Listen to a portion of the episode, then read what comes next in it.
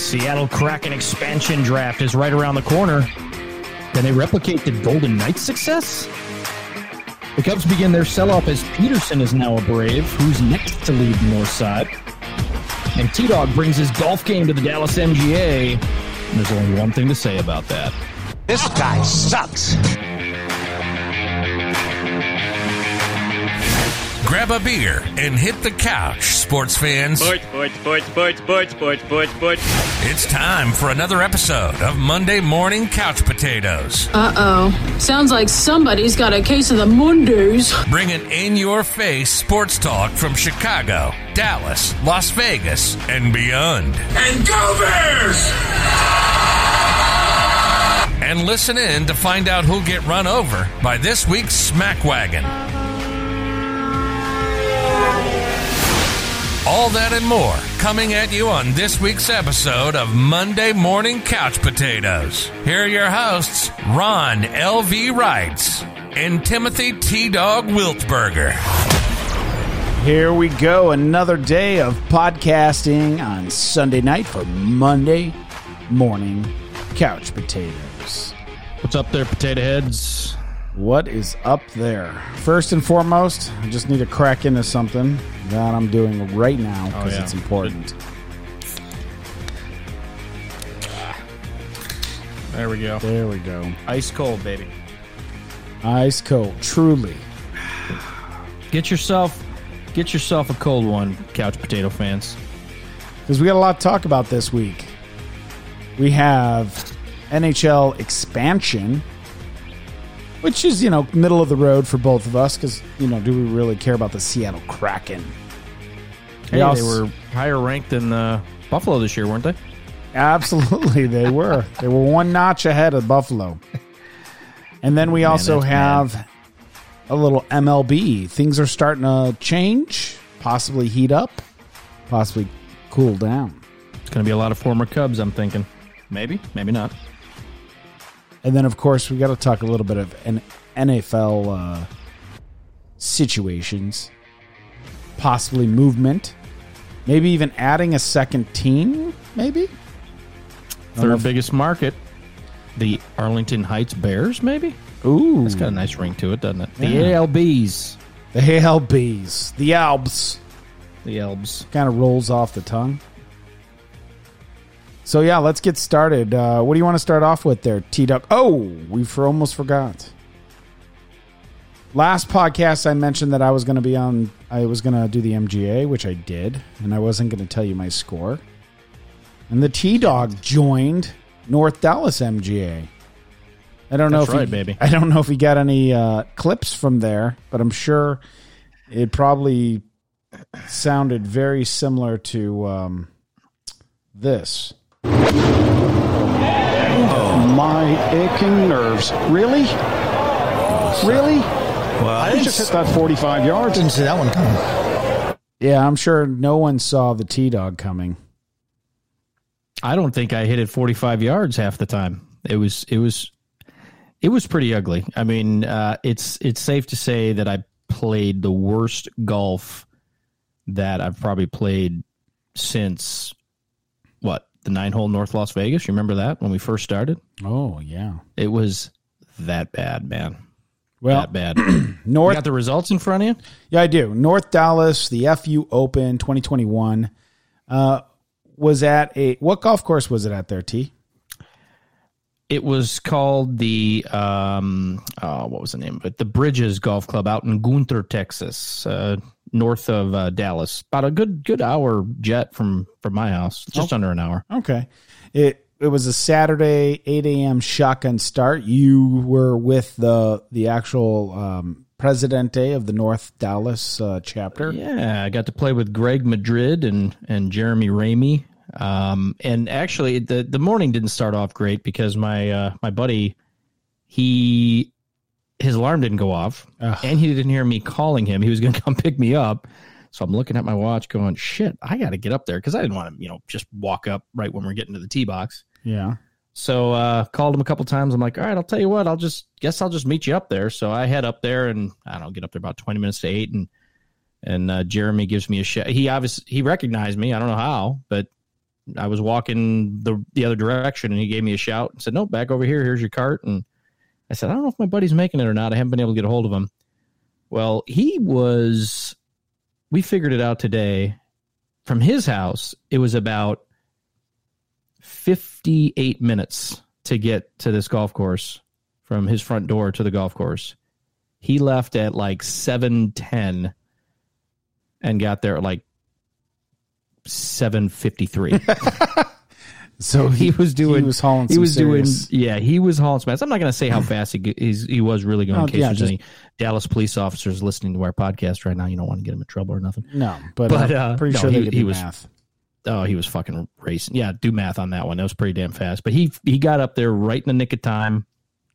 Um, but he forgot his socks, so he had to stick his his hooves into his uh, golf shoes without socks, and um, you know, I grabbed some cold beer and we and we hit the course. I actually I, I grabbed him and his clubs, and we ended up we started off on the 13th hole. You know, didn't think much of it, and uh, man, the first hole was a clear indication of how the day was going to go. So, um, why don't you run through the rest of the scores and then uh, Yeah. we'll get to uh, what happened with us. Well, the FU Open was held uh, July 17th at 8 a.m. Um, first and foremost, the winner of the FU Open was Gary Davis with a solid 85.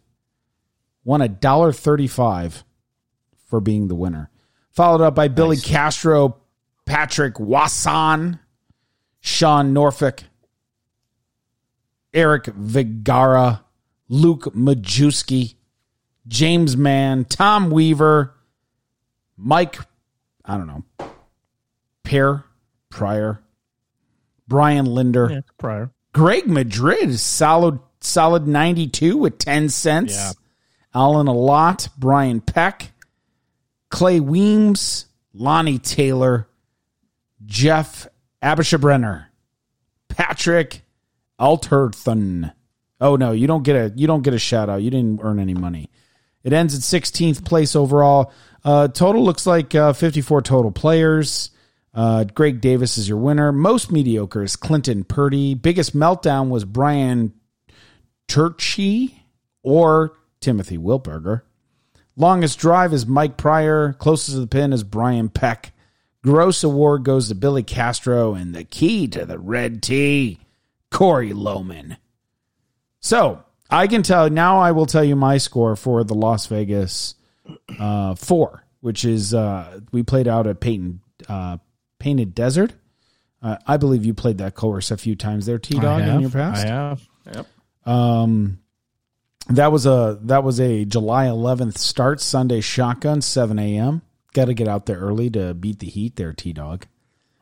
And uh, your winners are your winner is Richard Cardozi again.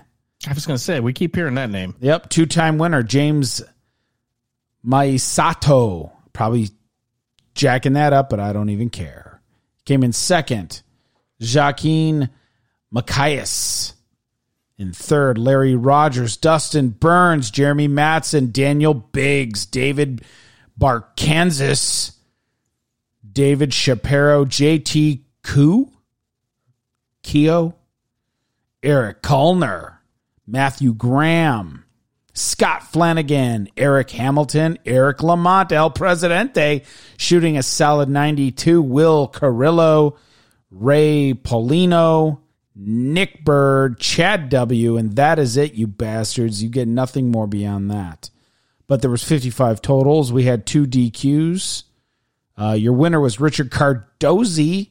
Most mediocre is one of my friends that I've known for a very long time. His name's Brian Sweeney. You probably met him a long time ago there, T Dog. Biggest meltdown, Mike Sliff or Slife. Uh, we're talking, I think it was 17 stroke meltdown. And that's where from one front nine to the back nine. Yeah. Yeah. Yeah, I think the meltdown in ours was 13. Longest, Pretty, you know, Yeah. significant. oh yeah. Longest drive, Jeff Boggs, closest to the pin. James Maisato. Gross award is Joe Nielsen. That's the guy I played with. Good old Joe. He he's a realtor, actually, is what he told me. And he actually didn't suck. Uh, Julius Rigoloni gets the key to the red tee. But yeah, Joe Nielsen did a solid uh, DQ. I think he ended up shooting like a 78. Talk about this guy sucks.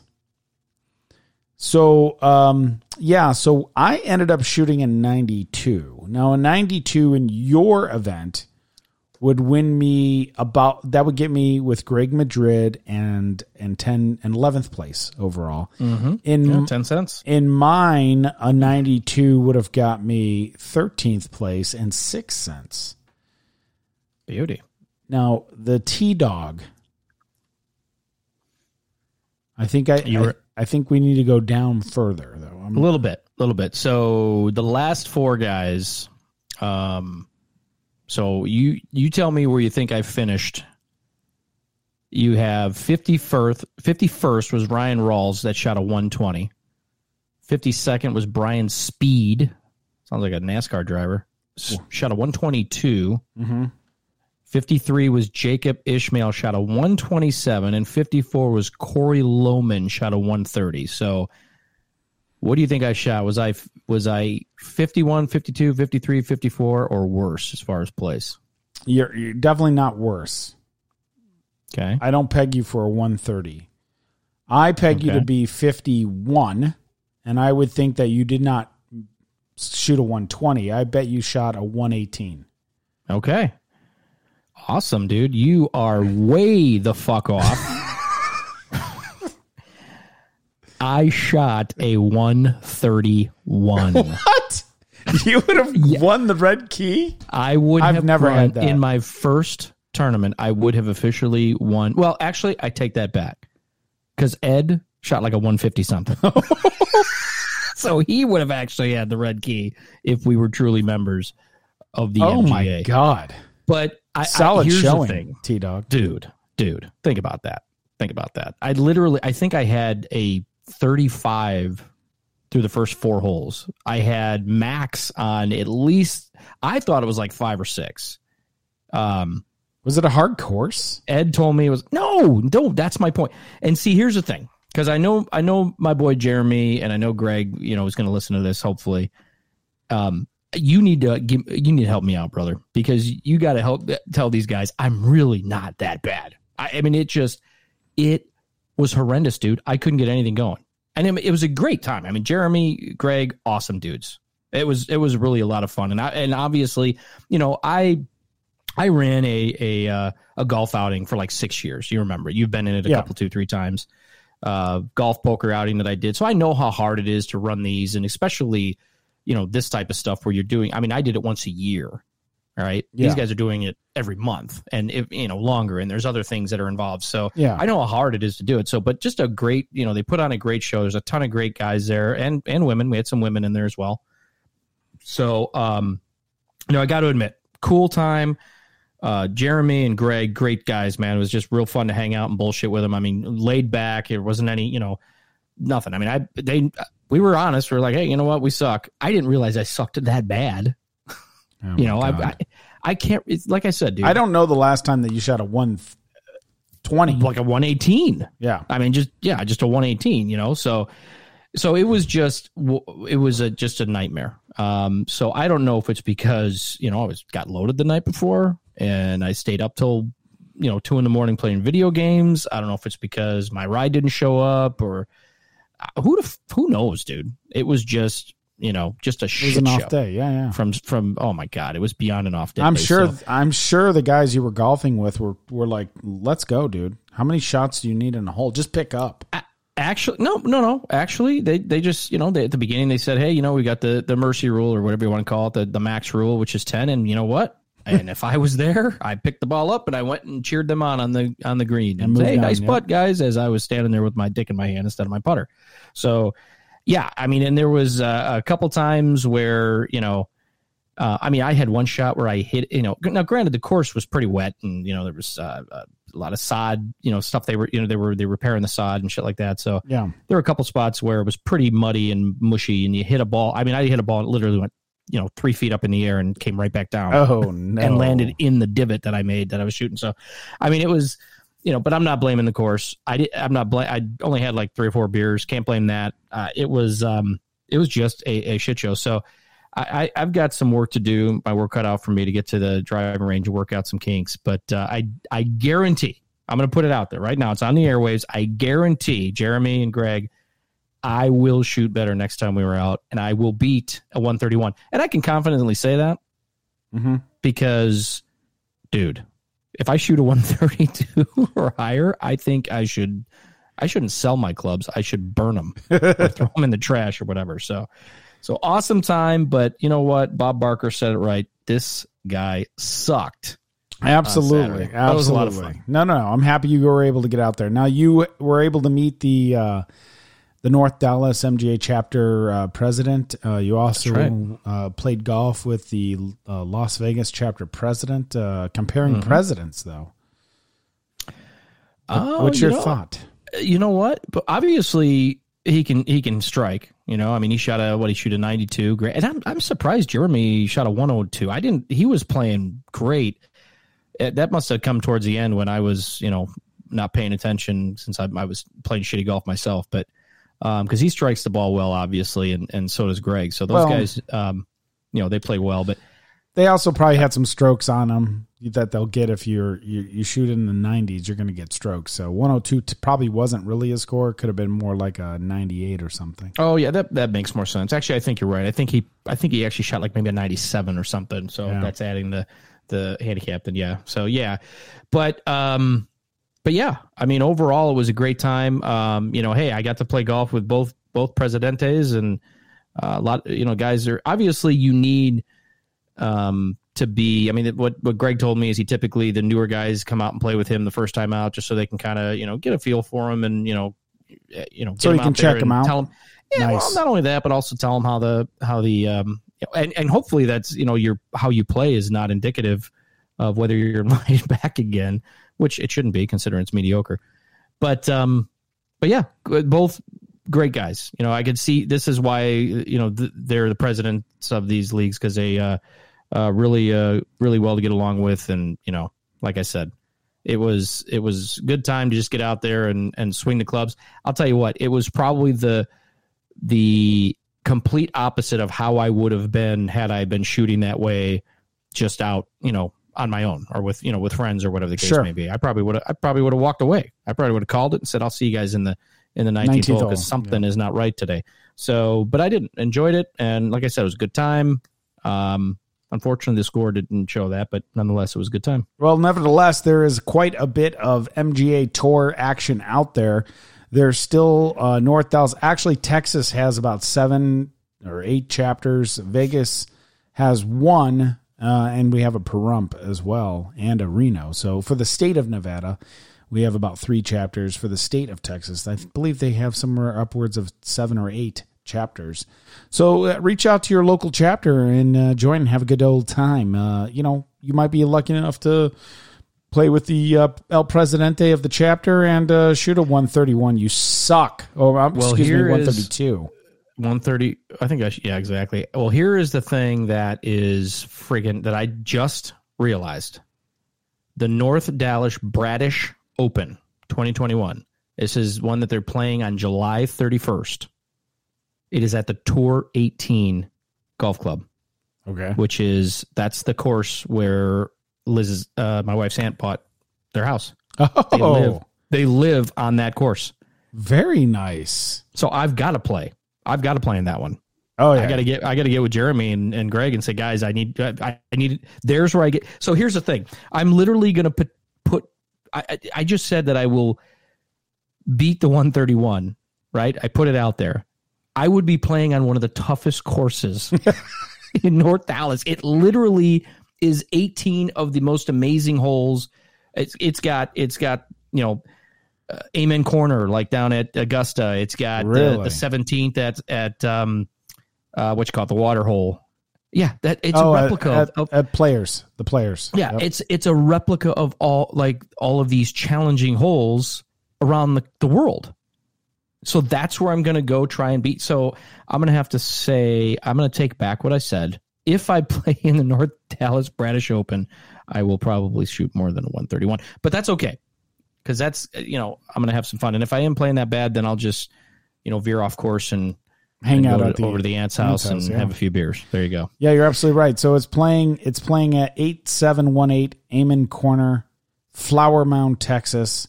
Entry fee's a little steep, man. 110 bucks for Yeah. a summertime course, but I'm sure it's worth every red cent. Yeah. Re- so reach out. Uh, get online at uh, mgatour.com. Well, we have this uh, just in. I'd like to thank our sponsor, the U.S. Postal Service. When you want something expensive thrown on your porch and stolen, you want the U.S. Postal Service. trade deadline strategies, man. MLB trade deadline coming up. We've got some interesting, interesting games. Uh, Chicago teams. There's one team playing really well, and there's another one that's not playing so well. I mean, I don't even know how to say it. I, th- I think I think we know who that is. We talked Two- about that. yeah, two two uh, spectrums, and we already saw one of the um, dominoes start to fall for Chicago Cubs. Uh, we saw Jacques Peterson get traded away. I don't think he was doing that great, anyways, for the Cubs, and I don't. I, maybe it just takes a little bit for him to warm up. I'm not 100 percent sure, but uh, he gone. He gone. Did you uh, say Jacques, Jacques? like French Jacques Peterson? yeah, I think it's Jock, like you know, like you Jock support your nuts while you're freaking playing. Well, he wasn't Yeah, he supporting gone. anything. Yeah, he gone. not not not surprised by that. Um, this is and and it's funny because when we talked about the Cubs and you know what they're last week we talked about them as far as the losing streak sort of making it you know making up the mind of of Jed Hoyer to make some moves on this team. I think Joc Pederson was it was an obvious one. Um, you got a you got a uh, uh, minor league first baseman back for him, uh, raw but has some potential there's going to be there's no question there's going to be some other moves even though you look at the cubs schedule like over the next several weeks because they're playing Arizona before the deadline Yeah. right they're playing arizona which they lost today Yep. um, they did they did beat win the first two games they won the opener after a stellar pitching performance from one of the hottest pitchers in baseball kyle hendricks john mandala hope you're listening so, Well, he's probably um, but here's the thing. Yeah, so they're playing against Arizona and a struggling St. Louis team. Then they have another three against Arizona in Chicago. So literally, you know, let's just say the Cubs right now they're nine games out. So they would have to sweep St. Louis and Arizona to make up a good chunk of that and put themselves in a position to challenge Milwaukee by by sweep, you know, getting some wins against Cincinnati. Like it legitimately could happen. But Is it worth it though? Is, Is it worth juice it? Exactly. worth the squeeze right here? Uh, yeah, exactly. Because you're going to have teams that are really going to start knocking on the Cubs' door. Um, you know, for for some of the folks, some of the guys on their team, and none other than their closer, Craig Kimbrel. I mean, here's a guy who, you know, I think he's he's in the top ten as far as overall saves. He's the only he's only one of two pitchers right now that have over 300 saves. That's pitching. Uh, that's that's actually active. Uh, the other being Kenley Jansen of the Dodgers. Um, but he, Kimbrel is p- pitching like not like the guy that was on the Cubs the last couple of seasons, right? He's pitching like he was back for the Red Sox and when he was the, you know, he's an, this guy's an eight-time All-Star. Ron, he's he was ro- he won Rookie of the Year. He's a two-time reliever of the year. Uh, led the league in saves, I think three or four years in a row.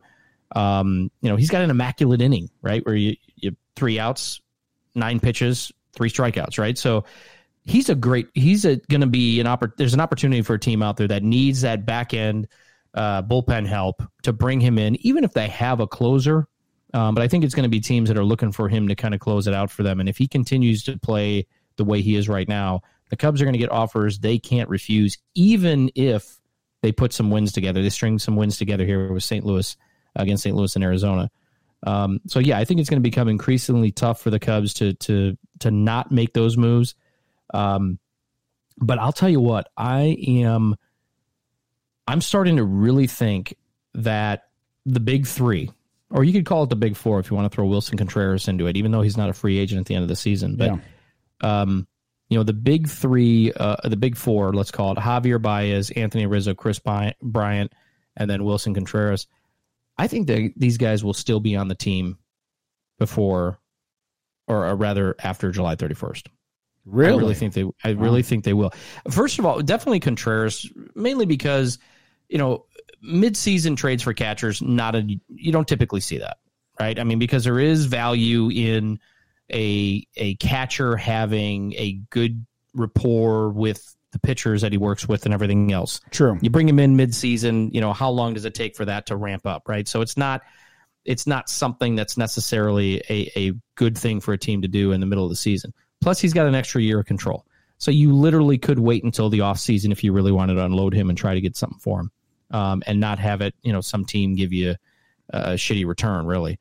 Um, and I think that, you know, in the case of, of Rizzo, Baez, and, and Bryant, I think Hoyer realizes that there's really just no way he can lose all three of them um, at the end of this year, let alone at the All Star break. You know, I think he really needs to figure out how he can keep at least two of those three in a Cubs uniform with, as I had said before in previous podcasts, with that being Rizzo and Baez, in my opinion.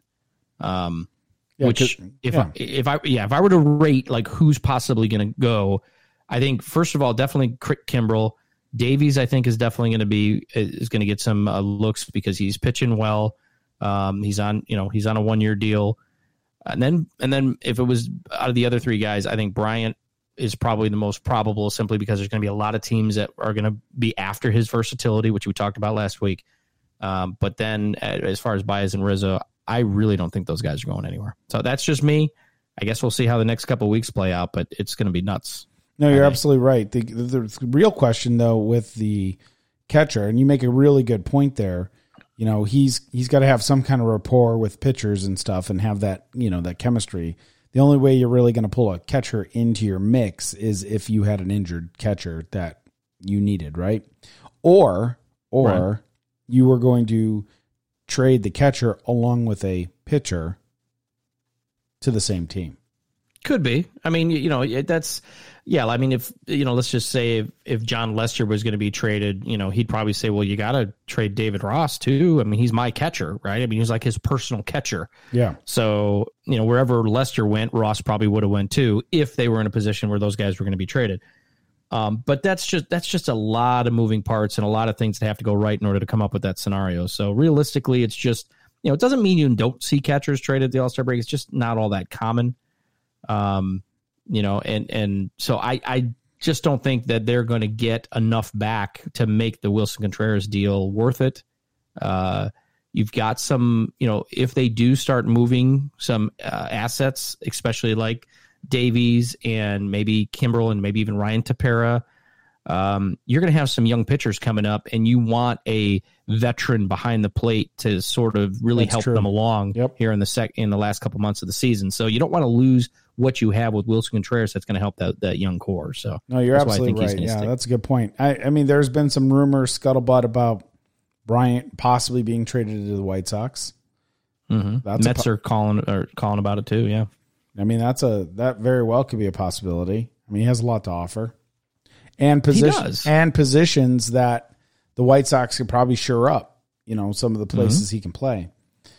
Um, so that should that is interesting. That might be one of the moves the Cubs. It obviously we are we're calling it now. Cubs probably are on the lookout to offload some money, um, sure up some other um, key players, and maybe even backfill some of your, uh, you know, your up and coming. You know what I mean? Get that farm system going again, like you like you used to have. I mean, you were bringing up Yeah. players left and right, and now I, I don't know how many you know decent players you have in the top fifty, um, but you know you may you may want to look into it. I mean, your your run for the the World Series, you know, died in 2016, and uh, or not died, but you know it died after 2016. Uh, just hadn't been able to get those pieces clicking again with you know some of the second year players and and uh, you know the big contracts that were being paid out. They just it just didn't click. But I can tell you right now, if John Bandala is listening, which I he usually does, uh, Kyle Hendricks, man, is number one, tied for first with 12 wins. Uh, he's tied with uh, Julio Urias of uh, Mhm, from LA Do- Dodgers. for the Dodgers with 12 wins. He's got four losses. ERA is a little little high, 3.65, but uh, started 19 games. That's not high now. That's not high in in.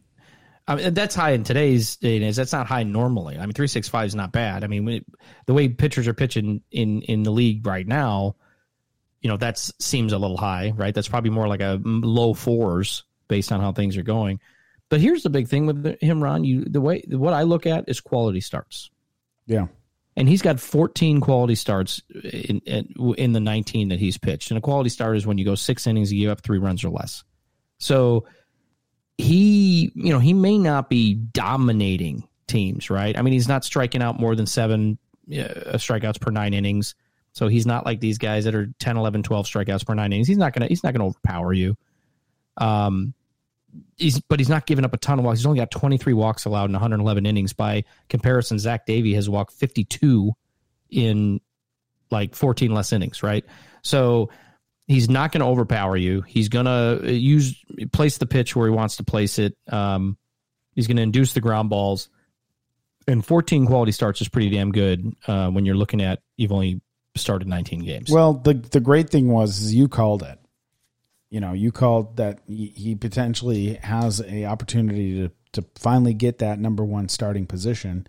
And though he started off a little shaky, just like the Cubs did as a team, uh, he's come in pretty strong. Coming, you know, just coming out of the uh, the um, All Star break. So, uh, you know, hopefully many more wins for him, and and uh, the team can, you know, make a a decent like I would say if you guys ended up third overall, I think that's actually pretty good because I think when we talked about this at the beginning of the podcast, at the beginning of the MLB, I think I don't think we had the Cubs top 3. I think they were bottom. I thought yeah, obviously we we were leaning towards the White Sox obviously having a better record than the Cubs and that's proving true. But um, but you know, really, because we highlighted a lot of the Cubs' issues that they had. Uh, one of them being pitching, um, but the one guy that that stood out to you, T Dog, was uh, Hendricks. Hendricks. Hendrickson. Yep, Kyle Hendricks. Hendricks. So, what do you think about Jason Degrom, man? New York Mets. This guy is uh, got a 1.08 ERA. He's only allowed 40 hits. He's struck out 146. Uh, he's only walked 11. He's only given up one home run. Or no, excuse me, six home runs, and he's only hit hit a player, hit a hit batter one per one time. I mean, this guy's having a phenomenal season. He's only seven and two out of 15 games started. So obviously his defensive his defense has really uh, squandered a lot of uh, a lot of his possible wins. But uh, this guy's having a uh, MVP type season, don't you think? Well, I think so, but uh, we've got some breaking news on Jacob DeGrom, sir. Ooh. Um, yeah. Wait, wait, wait, hold on. Breaking news. Breaking news on Jacob DeGrom. All right, hold on, hold, hold. Oh, you weren't ready?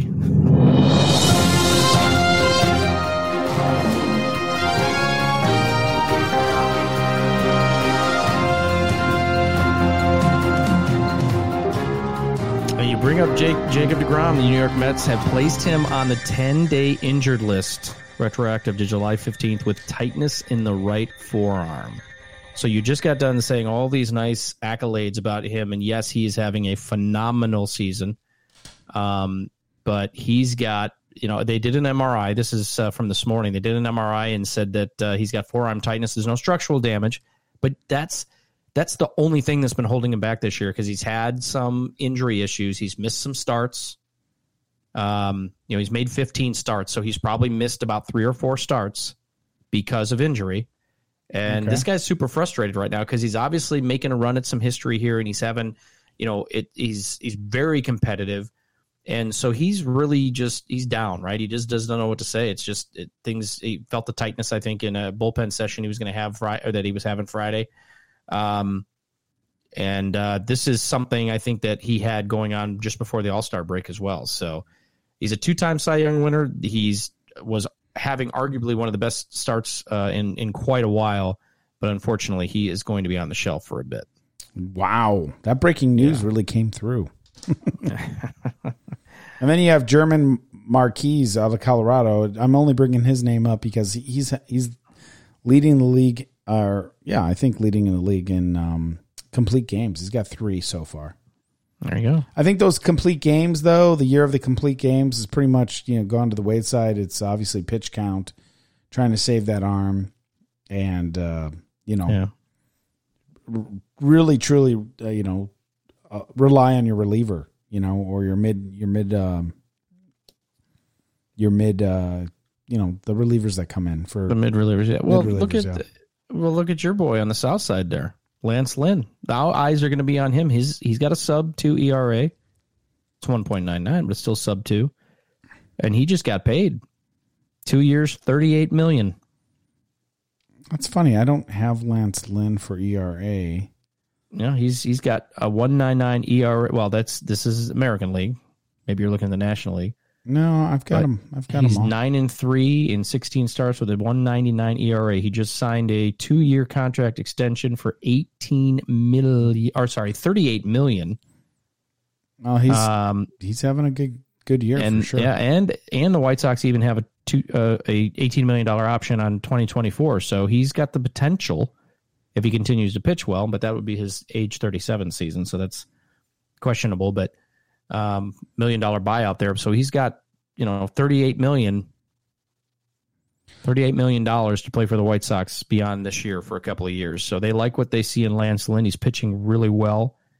Um, I think he's out, he's won over 100 games in his career. He had a lot of that success with the St. Louis Cardinals. I think that they're the they picked him in the first round of the draft. yeah.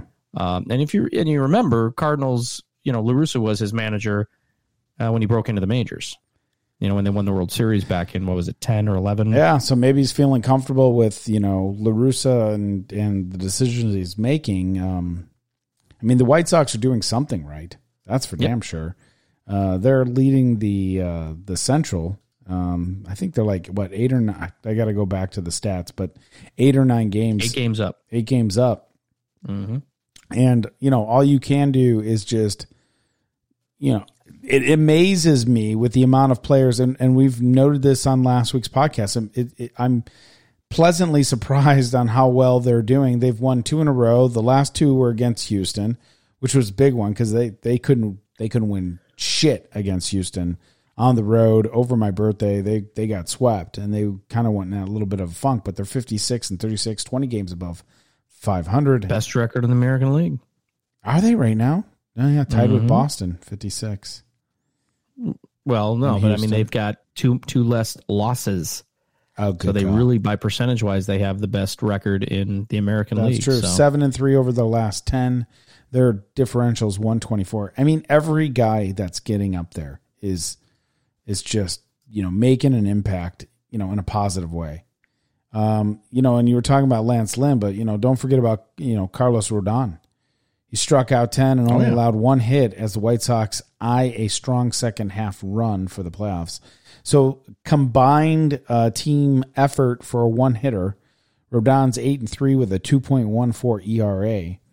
Uh, White Sox end up winning today four nothing against Houston. They've got uh, you know a little bit of a stretch moving forward. They're um, I'm trying to see their schedule right now, but uh, their schedule. Let me get to it here real quick here.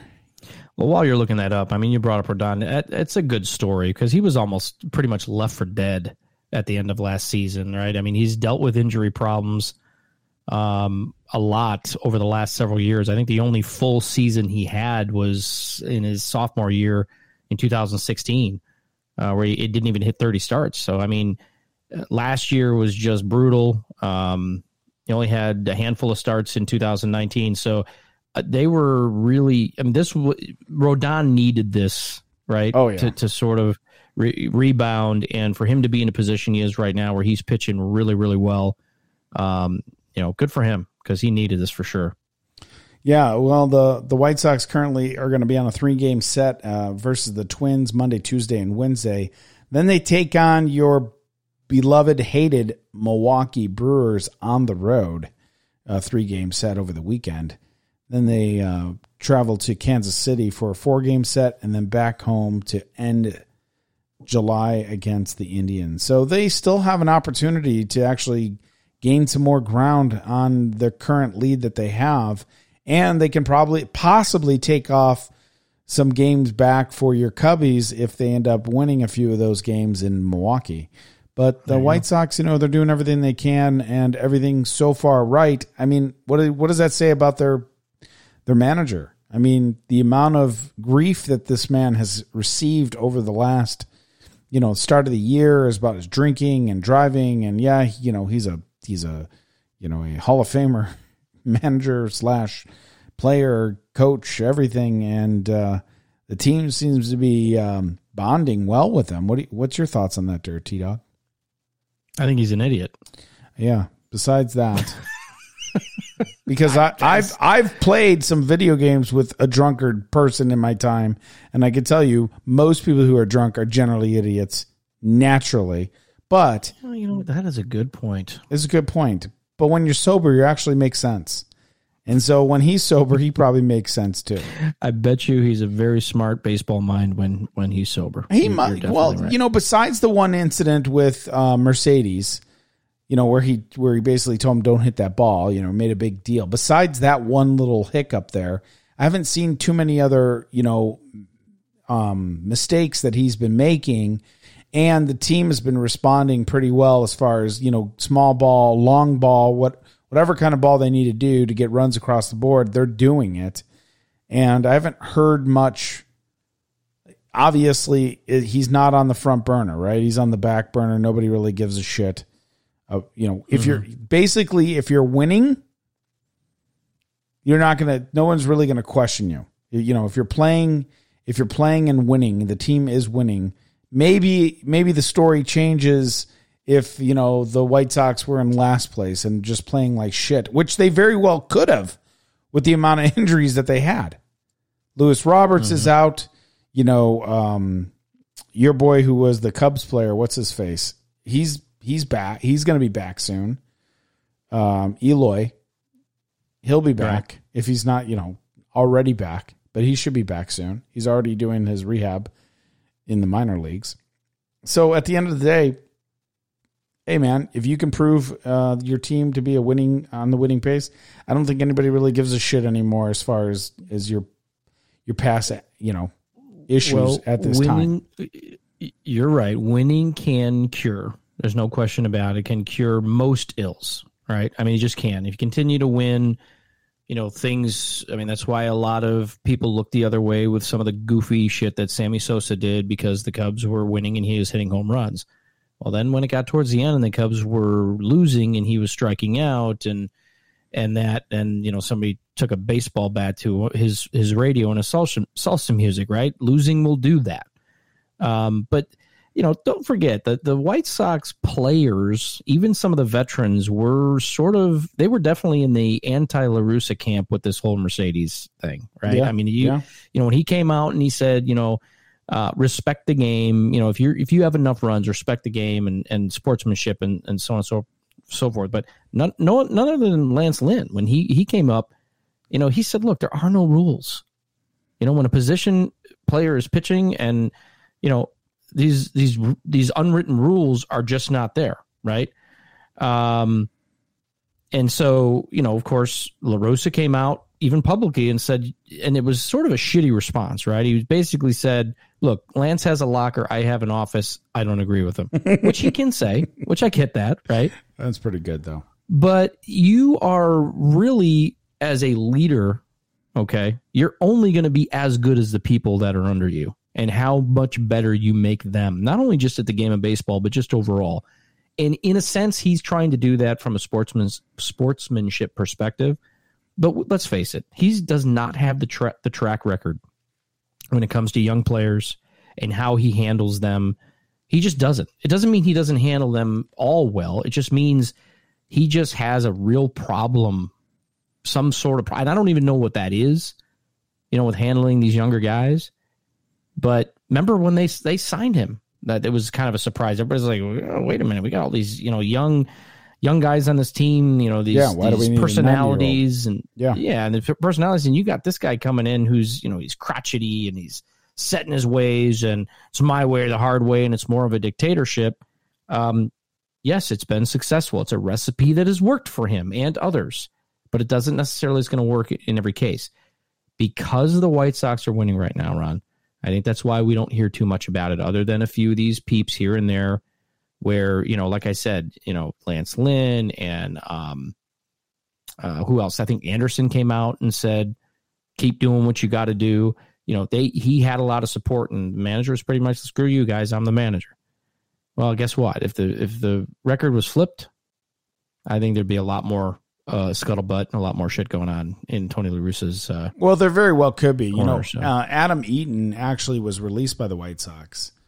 Um, I thought I thought he's a perfect locker room guy. Get he is, get- yeah, yes, he is. Yes, he's got the reputation for that, no question. no question. But he, I believe he asked for a release and he got it. And obviously, he just wasn't. It, obviously, that well, I wouldn't say obviously, but it would be interesting to see if that release was more geared towards you know working with that type of manager uh, versus you know what he's had in the past. You know, I mean, you got a, a locker room uh, guy that you know brings a team together, but wants to bounce.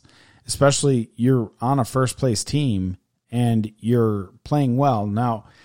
Granted, maybe some of these young kids that are coming up that are you know next man up mentality and actually playing well and doing well, maybe maybe affords you the opportunity to let one of those guys go. Um, there's a lot of personality in that locker room, you know, with Tim Anderson and and uh, Aunt Jemima. I'm Aunt Jemima. Where was I going with Aunt Jemima? What the? F- Little, Ah, little, uh, little. St- Who? she's been she's been Uh, canceled Jermaine anyway. Jermaine die. no, actually, Poor it Aunt Jemima's been canceled. the, the poor lady. I think I think it, I think it was Uncle Ben I was trying to get.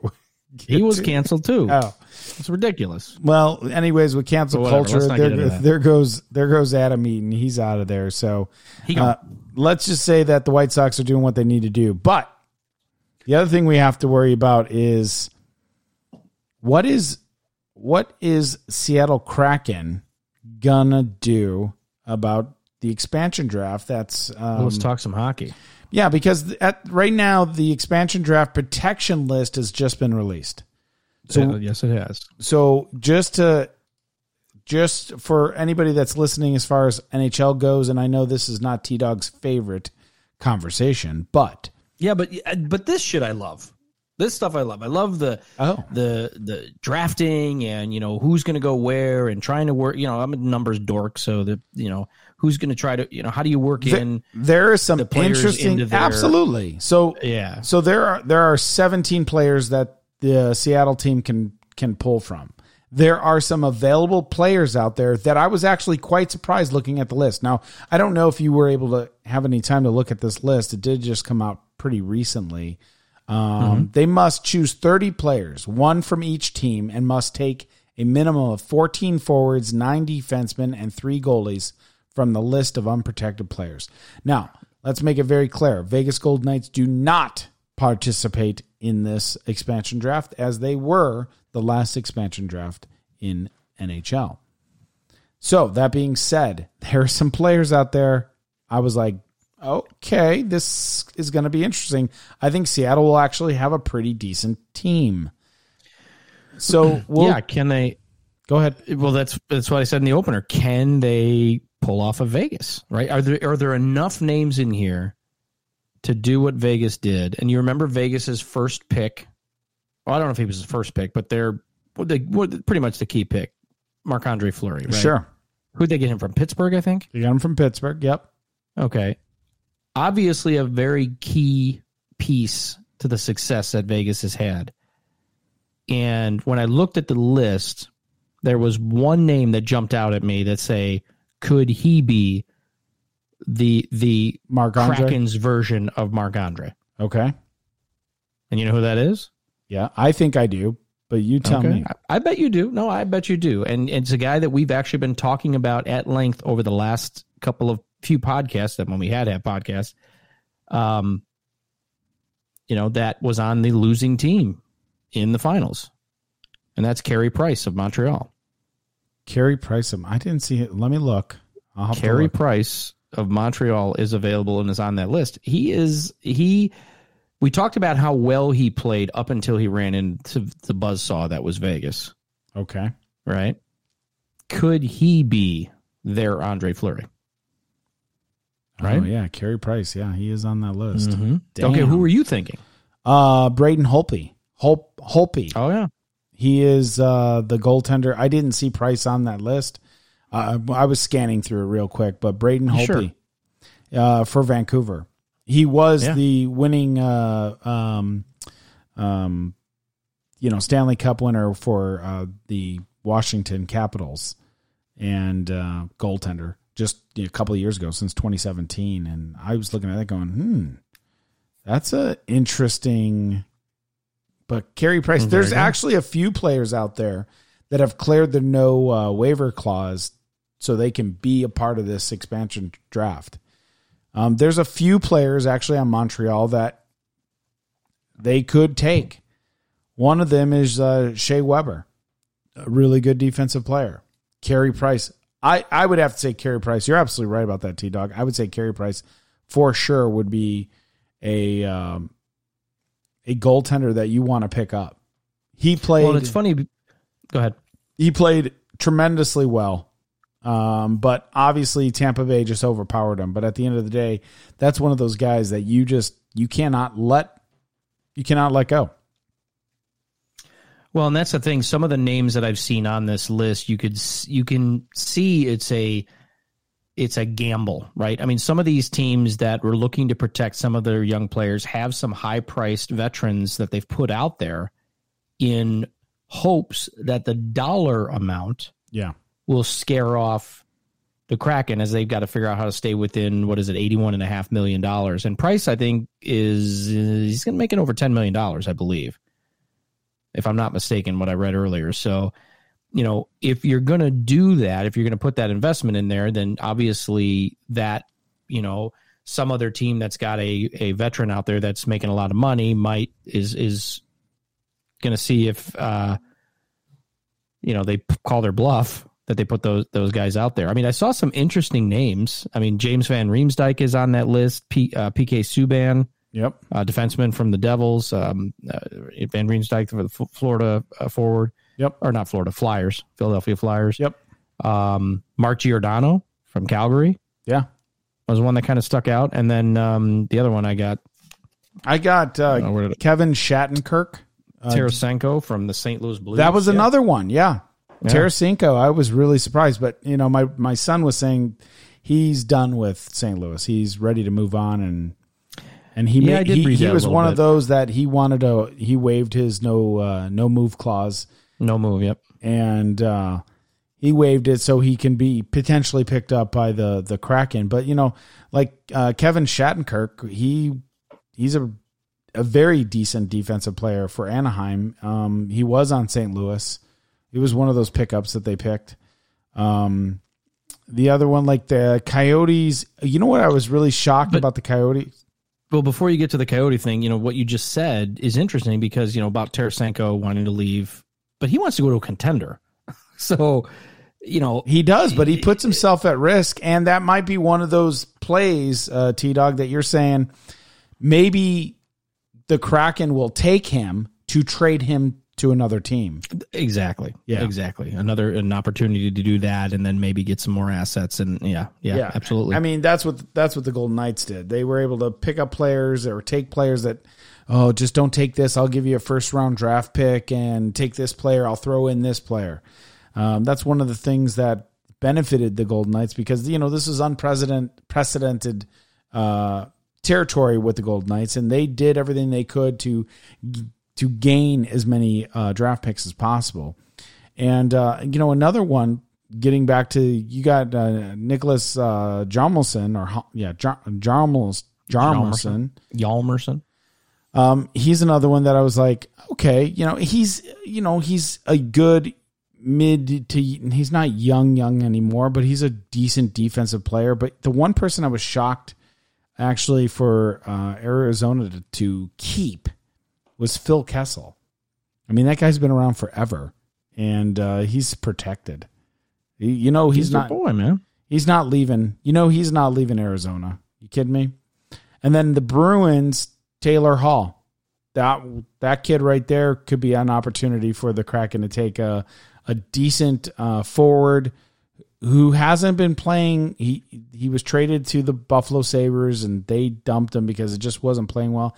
Taylor Hall might be one of those guys that you can build it. You can help build that team around and actually get some wins in the uh, Pacific Division, which is obviously our division, which is well Vegas Golden Knights division. Um, and then I was looking at uh, Buffalo Sabres. I was like, I wonder if uh, Cody Eakin happens to be on that Bu- Buffalo Sabres. Um, he was once part of the original. Uh, Colin Miller was one. He's a very hard hitting defense. Another one once part of the Vegas Golden Knights. Um, as you said, Calgary, uh, not Calgary, but you were talking about Montreal. Uh, Calgary Flames. I mean, there's a there's quite a few. There's quite well Michael Stone, which is I think Mark Stone's brother, or maybe there's no relation to them. I can't remember. He's a decent defensive player. I mean, there's there's just you're always going to have somebody, right? And there's going to be like Nino Niederreiter for Carolina Hurricanes. Is that a guy? Huh? Niederreiter. Niederreiter. Niedermeyer. Niedermeyer. Um, is that one of those guys that you're, you know, you're going to talk to to the Carolina Hurricanes? Say, well, we really want this guy. You left him open because you could not protect everybody. Is that one of those guys that they're going to try to change? You know, try to trade for? Let's talk Chicago though. Let's let's really talk about what the Chicago and Dallas have to offer for the Seattle Kraken. Right now, Chicago's available players are Carpenter, Connolly, Dickinson, Gaudette, Hinostroza, uh, Paris, Quinville, Smith, de Haan, Linda Hall, Zadorov, Della, Della, Deli, and Michael um, Malcolm Subban. Not a lot of like off the top of my head, not anything that seems to be who you know, Chicago's going to lose a lot. They did lock in Toews, Jones, Murphy, Stillman, Lankinen, uh, Brungs, uh, Bornstam, uh, DeBrincat, of course, uh, Camp, and Kane and Strome. Maybe you lose a de Haan for defense. Maybe you lose, um, maybe you lose a Carpenter. He's a, he's a he's a a decent player. He's he's been on the expansion side and he's not terrible uh, for a fourth round, pick.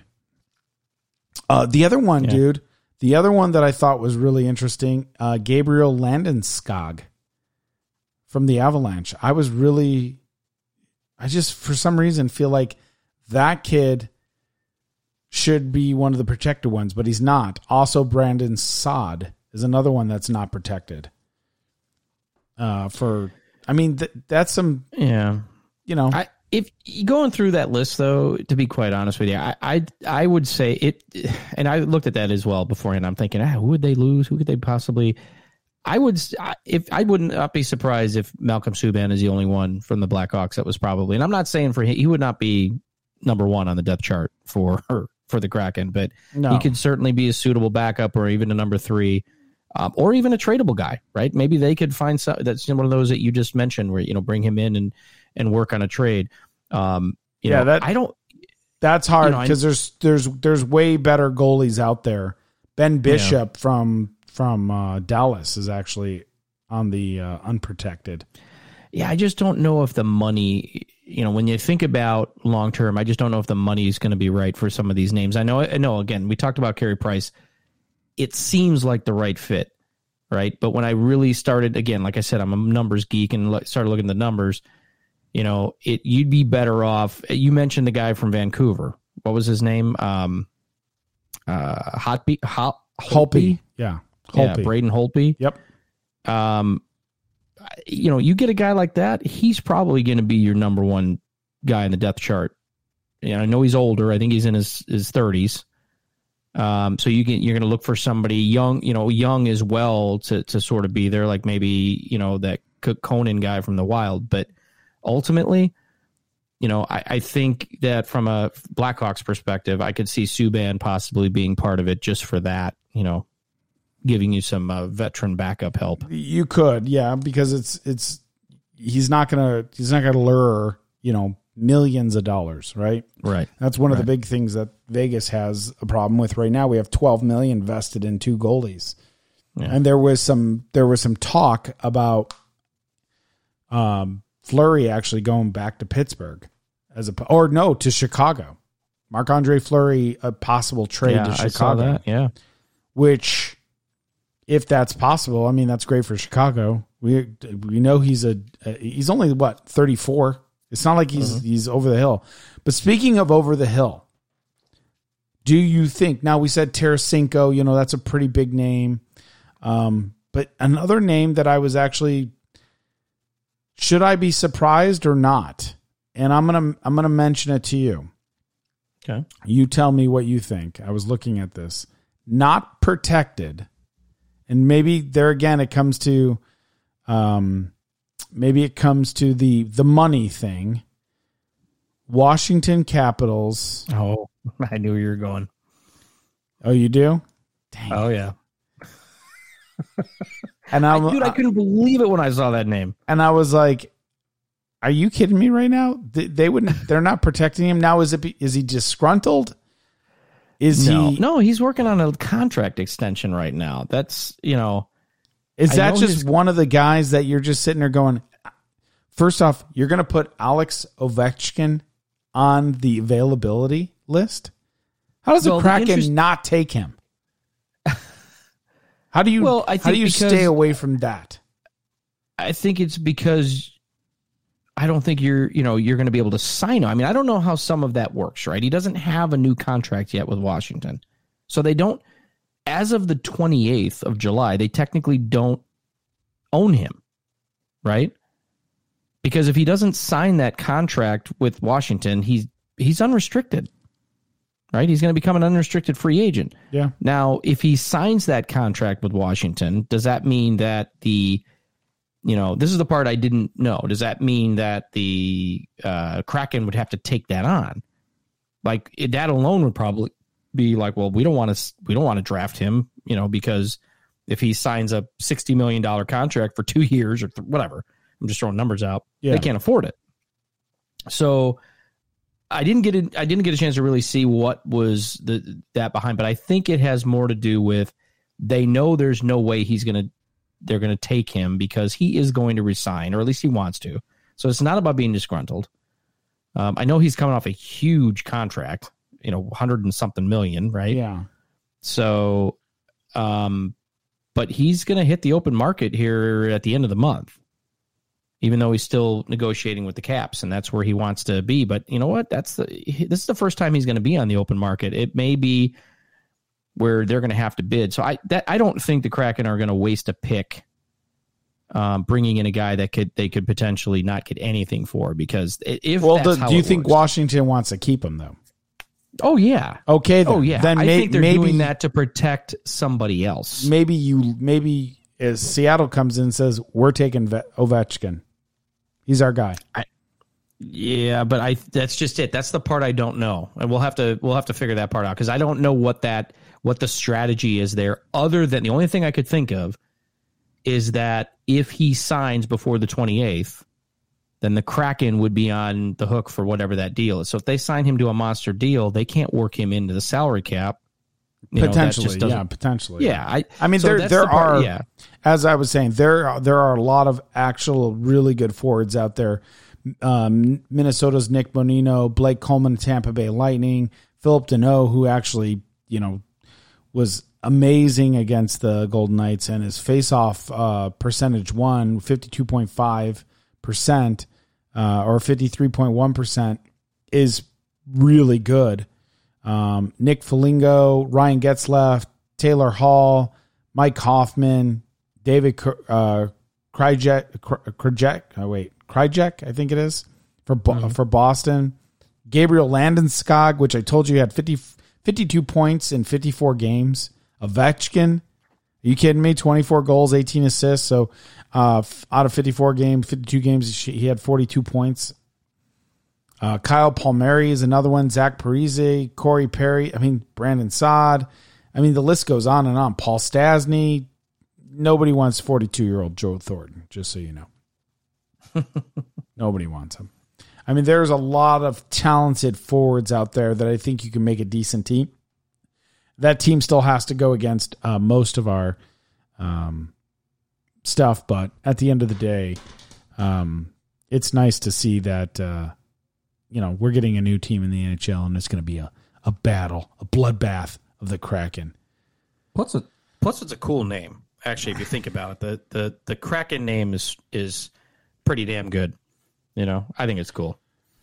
Well, um, just a little side note, uh, on just to round up this podcast this week. Thank you for listening. Number one to all of our thirty plus listeners out there, or twenty nine plus listeners out there. Thank you for listening. But I heard a little interesting note just to wrap this one up.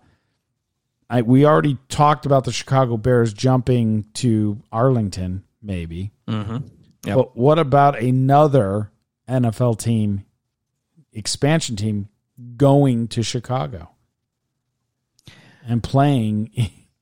Well, let's think about that. So, well, first of all, let's talk about the Bears possibly moving out of Soldier Field. So, why would they do that, Ron? Right? Why? What's think about the biggest reason why they would do well, that? it's money. Well, well, yeah. I mean, they don't own the stadium. They do not. I mean, it's not theirs, right? I mean, they don't own that stadium that they play in, and so they've got so many. Res- that it's it's incredibly restrictive uh, when you have that situation, right? And you look at what they have out in Arlington Heights, and for those couch potato listeners that don't know, Arlington Heights is a suburb of Chicago that you know would be no different than like the Dallas Cowboys playing out in Arlington, uh, Texas, and you know, it- so teams play obviously in suburbs of of their major cities. They don't necessarily have to play in the downtown. Yeah. Um, but there's so much more opportunity the, the Bears would have with that that property. There's just so much room Yeah. and the ability to build a you know a monster stadium, state of the art. Um, you know the the challenge to the Chicago, Soldier Field, love it. Obviously, that's where my Bears play. My heart's there. Um, but you know, it's a challenge for parking and you know, literally you plan an entire day. Now, granted, you know, part of the reason we plan an entire day is because we're tailgating for four hours before the game, but you're also tailgating for four or five hours after the game, unless you want to sit in traffic, right? Unless you want to sit in your Yeah. car and just and just crawl, and you know, because the the stadium shares all that parking with you know the other. Uh, you got the Field Museum down there. You got your um, uh, the what do you call it? The planetarium, the Shedd Aquarium, Grant Park, Millennium Park. All that stuff is going on down there, and that takes up. You know, there's you're sharing parking with that as well. Yeah. Um, so and it's expensive, you know, to park down there and everything else. Um, Well, they don't own the stadium, so you know anything that goes funnels through that stadium, they're not going to make any money off of it. So if they built Right. their own stadium out in Arlington, they could then now hold concerts and hold other uh, or uh, other things. put a dome on it and you can host a Super Bowl. Imagine a a Super Bowl in the city in the, your third biggest market. They can't because the damn the stadium only seats 61,000 people, right? So it, they're never going to have a Super Bowl. Plus it's, you know, freaking in the middle of the winter there, so nobody wants to play that necessarily an ice bowl for the Super Bowl. But you throw a dome stadium out there in Arlington Heights, now you can start talking about Super Bowl. You can start talking about what you said, all the other things you can do indoors, all that great stuff, right? It makes sense. And the fact that they've got a believe an easy, not an easy, but a somewhat doable out from their contract with the city, I want to say in 2026, that this is definitely a possibility and is doable. Oh, meaning they have the time to build the stadium and then Well, they have time to build the stadium. They have time to work plan. out to get out of their to get out of their lease, which I think their lease technically runs through twenty thirty three, but there's some sort of out available sooner than that, right? So you all that said, you mentioned the potential for a could the Chicago potentially support another team. There used to be another team there, right? The Chicago Cardinals. Um, So you know it's not it's not you know unheard of.